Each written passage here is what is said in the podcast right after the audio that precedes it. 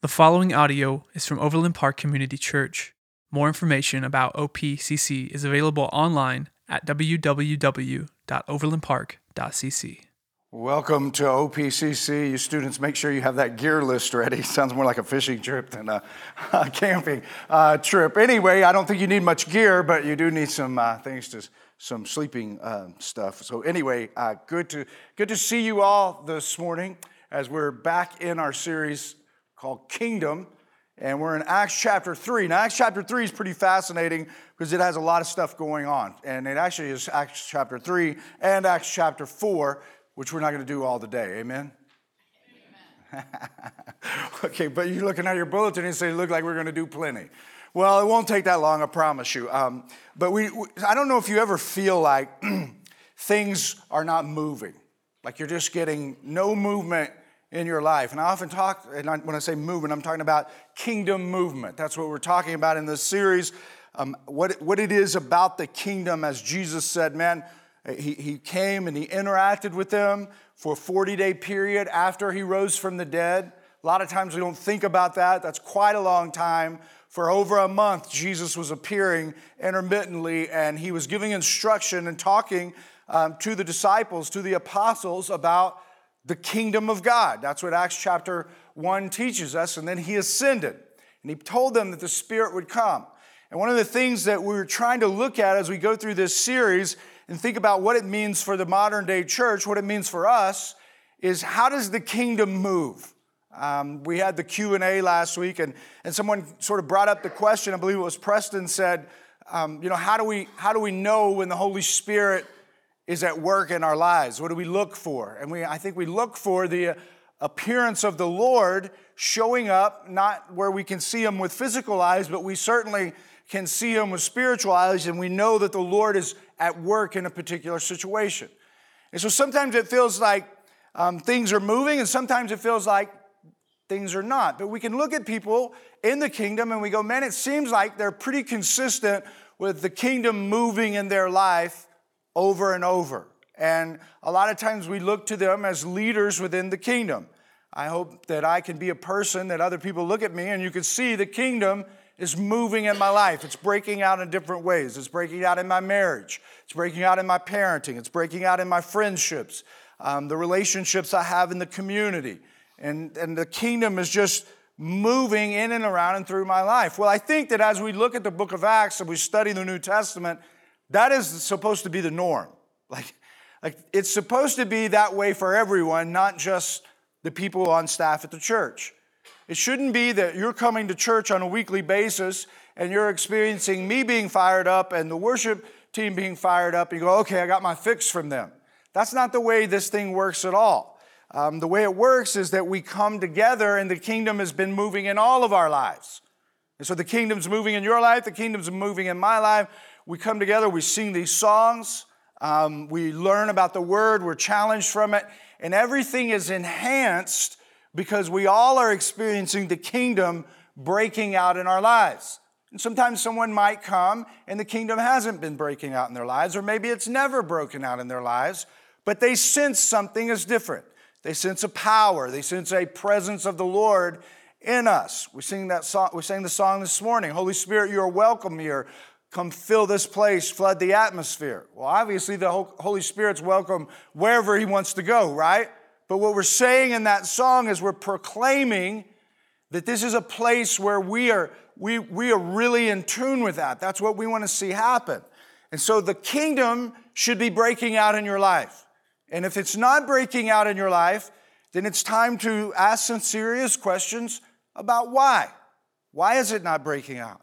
And what do I need to do to shift and change in my life, regardless of whether you're a student, um, still coming into adulthood, or you're an adult raising children, or you're, you've been uh, alive for 80 years. The kingdom ought to be breaking out in different ways in your life. We read, uh, I'm reminded of this, um, Paul teaches in Ephesians chapter 3, verse 20. Now to him who is able to do immeasurably more than all we ask or imagine according to his power that is at work in us. And so Paul is talking to the Ephesian church and he's talking to them about how the kingdom is, is breaking out and moving, and he's, he's talking about a prayer over them and how what he expects for them, what he hopes for them, what he wants to see happen in their lives.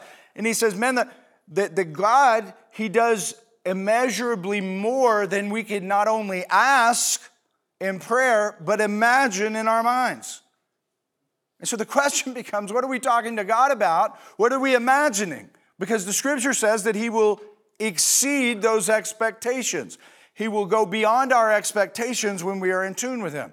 So we go back to Acts chapter 3 in the first 11 verses and how this whole thing starts out is it's setting up luke is what he's done is he's, he's already shared one sermon the first sermon that peter preached the first sermon that was ever preached in the church peter preaches the sermon 3000 people come to jesus and the church comes out of the ground. He's talked to us about how the Holy Spirit came and uh, how Jesus had, had talked about the, the Holy Spirit would come, and the Holy Spirit actually did come upon them, and that first sermon happened as that event took place. And then we move into, uh, we're, we're setting up the second sermon. And so Peter, or I'm sorry, Luke, he can't tell us everything that happened. But he's writing this letter to this guy by the name of Theophilus, and he's telling him, man, this is, this is what happened in the church. This is how this all came about. So Luke is a first uh, hand witness or giving account of other first hand witnesses of what actually happened in the beginning of the church. So as we read this, um, this information that we have in Acts, when we look at the Bible, sometimes people say, well, you know, the, the Bible, I just can't get into all that mythological stuff. That's not what it is. It's historical stuff. It's historical stuff that tells us a story about God. It's not a history book, but it does have a history record. And so the book of Acts is the history of the beginning of the church, which tells us as we're trying to listen to what does the Lord want us to do, what does it mean to follow him, we can look at the things that we learn in the book of Acts and we can learn how we're supposed to be living and what should be happening in our lives and what are the expectations that God has for us. So when we get here to chapter 3, we have this incredible sermon that Peter gets to preach to all these people. Where do the people come from? Well, it starts with the first 11 verses, and there's a story. It says that Peter and uh, John were on their way to the temple to pray. And they would often, the Jewish people would go to the temple and they would pray three times a day. And one of the times that they would go pray is at three o'clock in the afternoon. Well, Peter and John grew up as Jewish boys, and so they're still practicing some form of Judaism. This is what they learned all their lives. And the temple is still there. Now we know later the temple is going to be destroyed and things get shift major in a major way. But one of the things the Jewish people did is they went to the temple and they prayed. And so Peter and John, they know Jesus as the Messiah. Most of the people that are at the temple and praying don't know Jesus as the Messiah. I wasn't planning on preaching about that, but there's a lesson in thinking that. I think there are a lot of people that come to church and, and they don't know why they come to church and they don't really know Jesus as the Messiah, as the Lord and Savior of their lives. They're here. You may not even know why you're here right now. Some of you may be saying, I know exactly why I'm here. My dad told me he was going to slap me on the back of the head if I didn't get out of bed, right? But why are we here? Well, I'm here because I believe that Jesus is the Messiah that he was God in the flesh and he died on the cross to forgive me of my sins. He made a sacrifice of himself to atone for me. And as I receive him as the perfect sacrifice, I am forgiven and I'm walking in a relationship with him. I am a follower of Jesus. And so here these guys are going to the temple and, and they know the Lord and they're just doing their thing. And as they make their way into the temple, there, lo and behold, there's this guy that they somebody has set. He, he, he's set there at the uh, port of Solomon uh, by Solomon's colonnade by the temple gate uh, that's called Beautiful. and he's he's been unable to walk his entire life. He's 40 years old. How do we know he's 40 years old? Because the chapter 3 tells us later. And so for 40 years, this guy, somebody's been carrying this guy and sitting him at this temple gate called Beautiful. Now, why were they sitting him there? Because he had to beg for a living. That's the only way he could provide for himself. And so he would beg alms for the poor.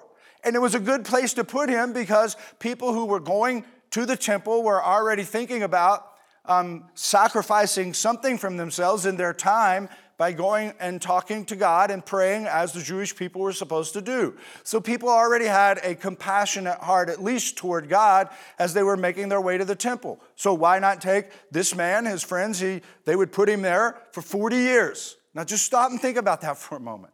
For 40 years, for four decades, people have been carrying this man and sitting him here, and he's been begging all of his life since he's been old enough in order to be able to take care of himself and provide for himself. and so there he is um, begging, and, and Peter and John are making their way. It's just a normal day for them. They're making their way to the temple. They're going to pray. And as they're going to pray, they pass by the temple gate called Beautiful, and this gentleman sees them coming. And, and I don't know what he saw, but maybe he saw something different in them. And he thought, looks like I might be able to get a collection from these fellows. And so he looks at them and he, or maybe he doesn't look at them, he notices they're coming and, and he says, Alms for the poor. Do you have any alms for the poor? And Peter and John stop and they look at him. And it says they look straight at him and they said, Look at us. And so now I take away from that that the guy was probably so ashamed of his condition, as we can sometimes be beat down, especially in a situation like that where there's a physical element where people won't even look at us. And they said, Look at us. And so the man looks up at him. And Peter says, Silver and gold I do not have, but what I do have, I give to you.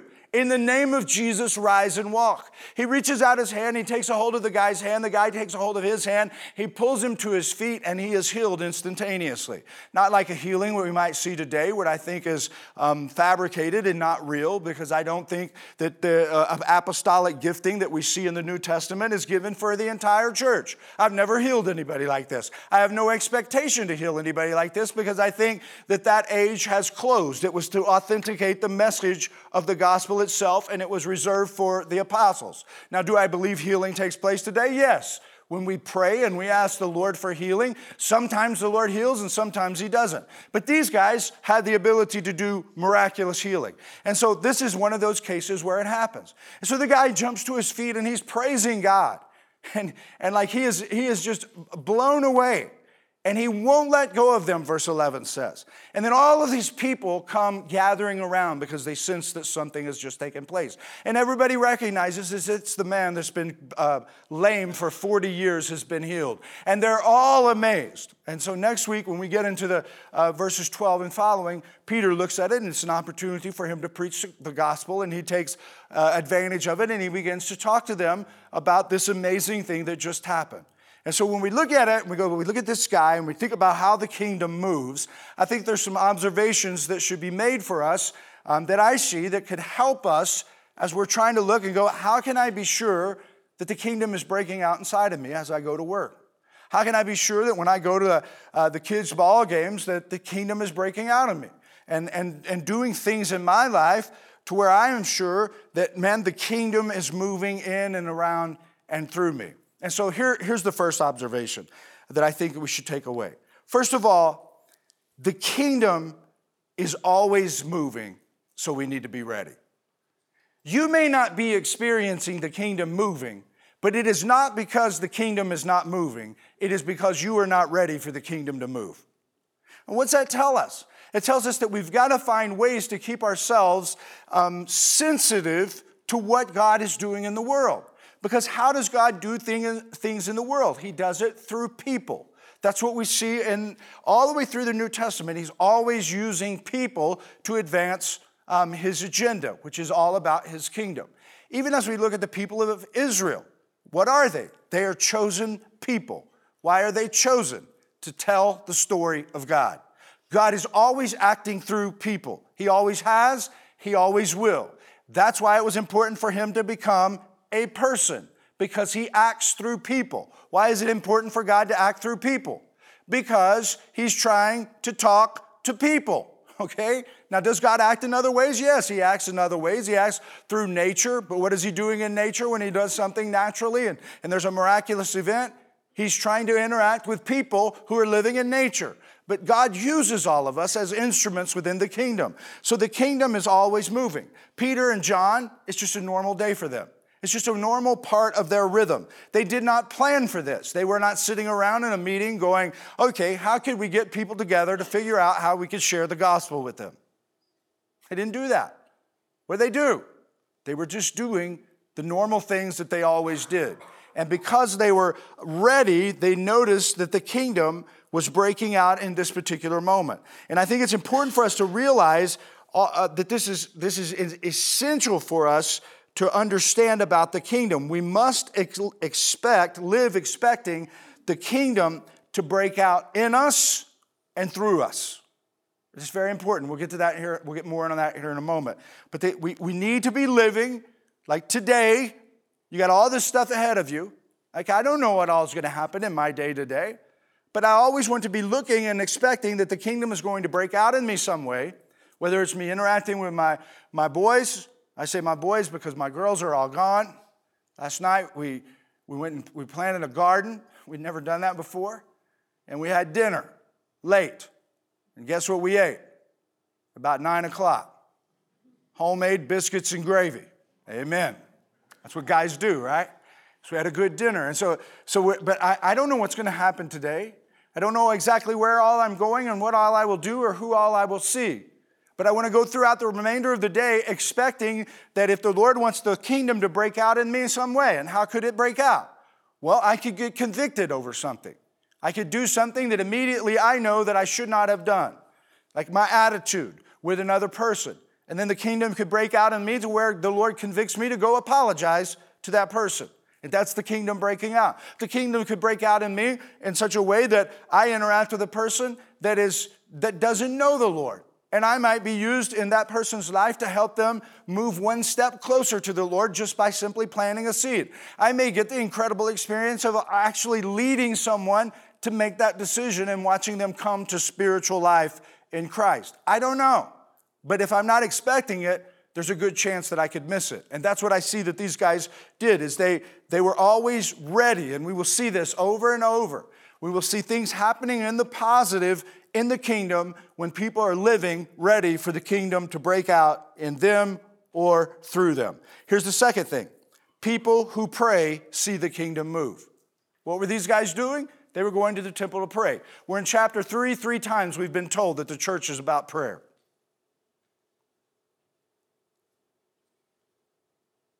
Like I'm intentionally pausing right here. People of the kingdom are people who pray. Not pray over a meal, not pray when they're scared to death. They pray. If you are not praying, you are not acting like a person of the kingdom. There's just no way around it. Like people of the kingdom talk to the king. Now, why is that important? Well, we see that Peter and John were men of prayer, and prayer is important because it keeps us sensitive to the kingdom. Um, and it, it, it creates expectation and confidence in us. When we have things that we're talking to God about and we see Him beginning to move, then it creates a greater level of expectation when we're talking to God about it. And then when we see it happen, then we are, our confidence grows and it causes us to go deeper in prayer from that point. I talk about this um, a lot in my sermons because it's part of my rhythm, it's part of my life. I have a huge whiteboard in my office, four foot by eight foot, and I pray over things that are on that whiteboard. And, and I pray over you guys. I talk about how daily, each of you who are part of this church, I pray over you one day of the week. I call your name out in prayer and ask the Lord to grow and stretch you.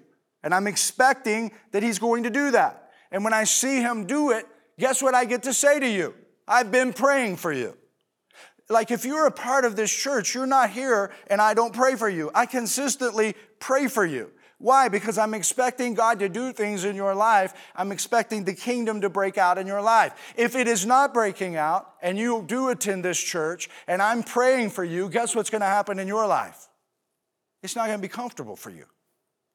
Like you're going to get frustrated. Why? Because somebody is talking to God about you and expecting that things are going to happen in your life. And you're pushing back about the kingdom trying to break out in you. And as long as you push back, you're rebelling against who? The king. And so things are going to get more difficult for you. And so you got to be a person who is a person of prayer because it will raise your expectation and confidence in the Lord. Prayer is not designed to make us good, okay? Like you can't be good. All you can do is possess the righteousness of Christ because he bestows it upon you because you, in faith, believe in him and have accepted the free gift uh, of life that comes um, through him just giving you unmerited favor, which we call grace. And so prayer is not designed to make you good. Like you either are righteous or you are not righteous. What makes you righteous? Christ. That's it. So prayer is not designed to make us good. It is designed to keep us in tune with the king and his kingdom. So we consistently want to be talking to the king about his kingdom so that we are consistently ready when the kingdom decides to break out. We don't um, miss it. And this one, I don't want to spend too much time on it, but I saw it and thought I'd throw it in here. Um, if you want to catch fish, you must fish where fish are. Right? Now, man, geez, amen on that. I've been trying to catch catfish. I cannot find them, okay? And it's frustrating talked to Jack today. Jack is the greeter that was by the door, one of our younger greeters. I mean, one of our students. And he's fired up, man. He's fired up. He says, Yeah, I, have been getting all my stuff ready. I'm getting ready to go to Canada to go fishing.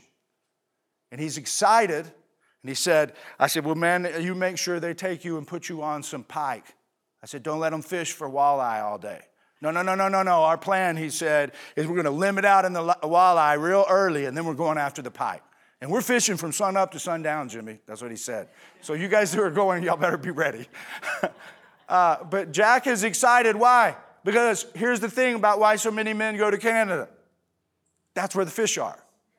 Like there are tons of fish up there, and they haven't all been fished, and they're not as pressured, and you just catch fish. Okay, so that's what these guys were doing. I think in them going to the temple, they're going around people who are what? Seeking God, and they're confused about the God that they are seeking because their leaders have told them um, that, that Jesus was not the Messiah. Peter and John believe Jesus is the Messiah, and they're going right up in there with them. Okay? So they're bound to catch some fish. Over and over, we see the church. Um, what did Paul do when he went from town to town? One of the first things he did is he would go to the synagogue. Why? Because people who were seeking God, who were confused about God, were in that location. And so, if you want to catch fish, you got to fish where fish are. Um, and I don't want to spend any more time on that.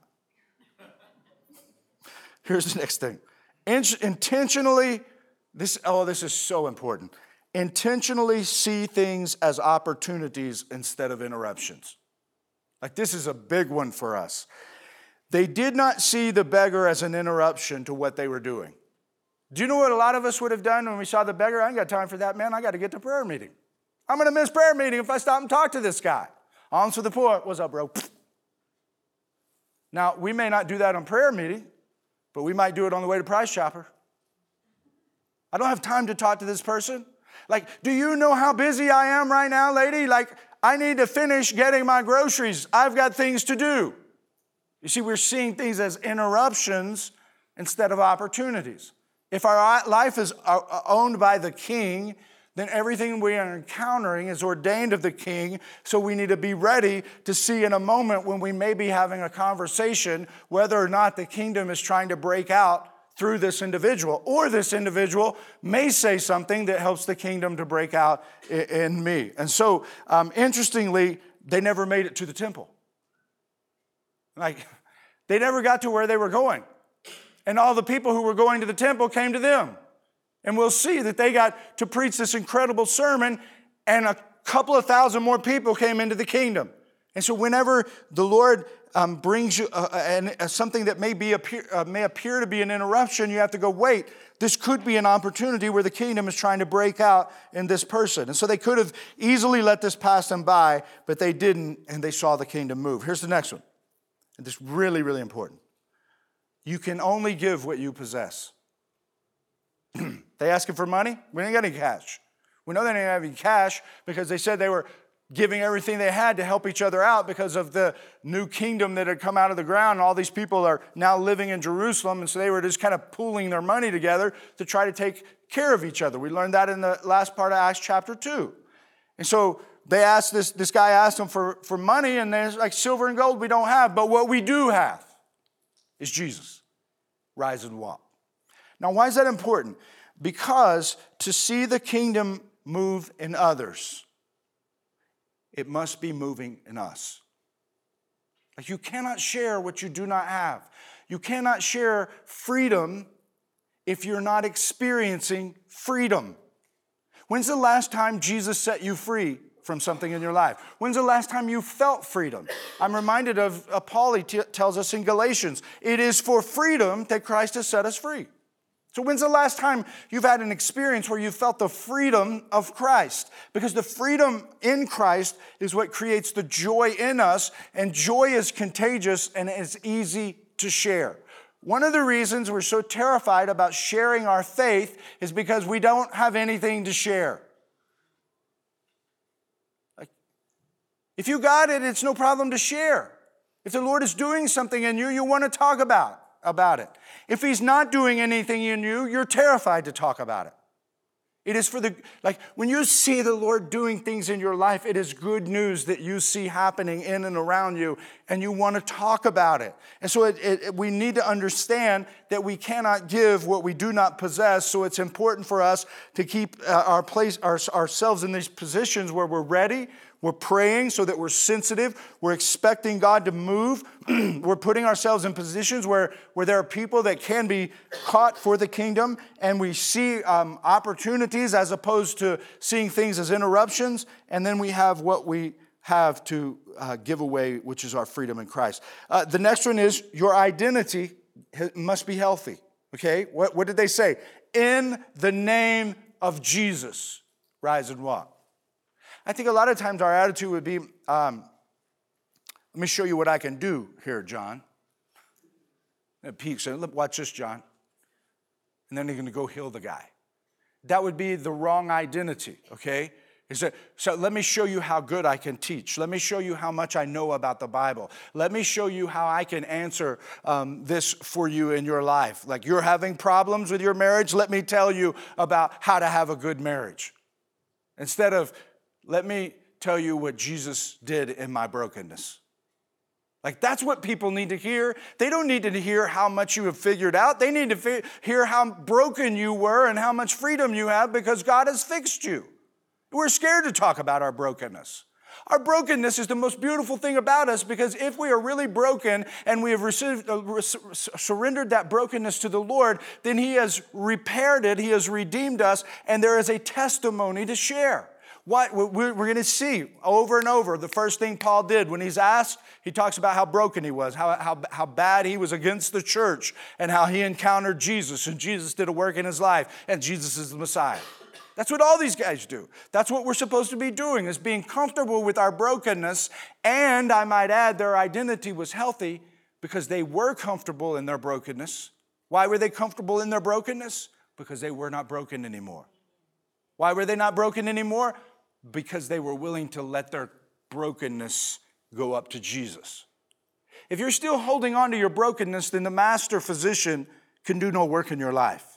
And that's, that's again, we go back to the previous point. We don't possess the freedom that we could sh- be sharing because we're not surrendering our brokenness to the Lord and allowing Him to repair it. And when the Lord repairs something in your life, man, it is good news and you want to share it with others. And so don't be afraid to share your brokenness. That is an extremely healthy thing to do.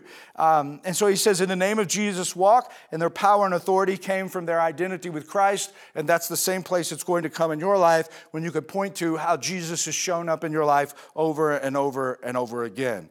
And I might add this, okay? I'm just going to throw this little caveat in. Jesus doesn't show up in our lives one time. Jesus does not just show up at salvation. Jesus, like, that's the first time, but it shouldn't be the last time.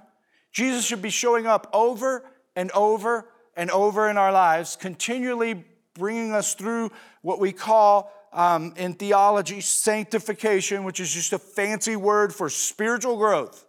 He's stretching us.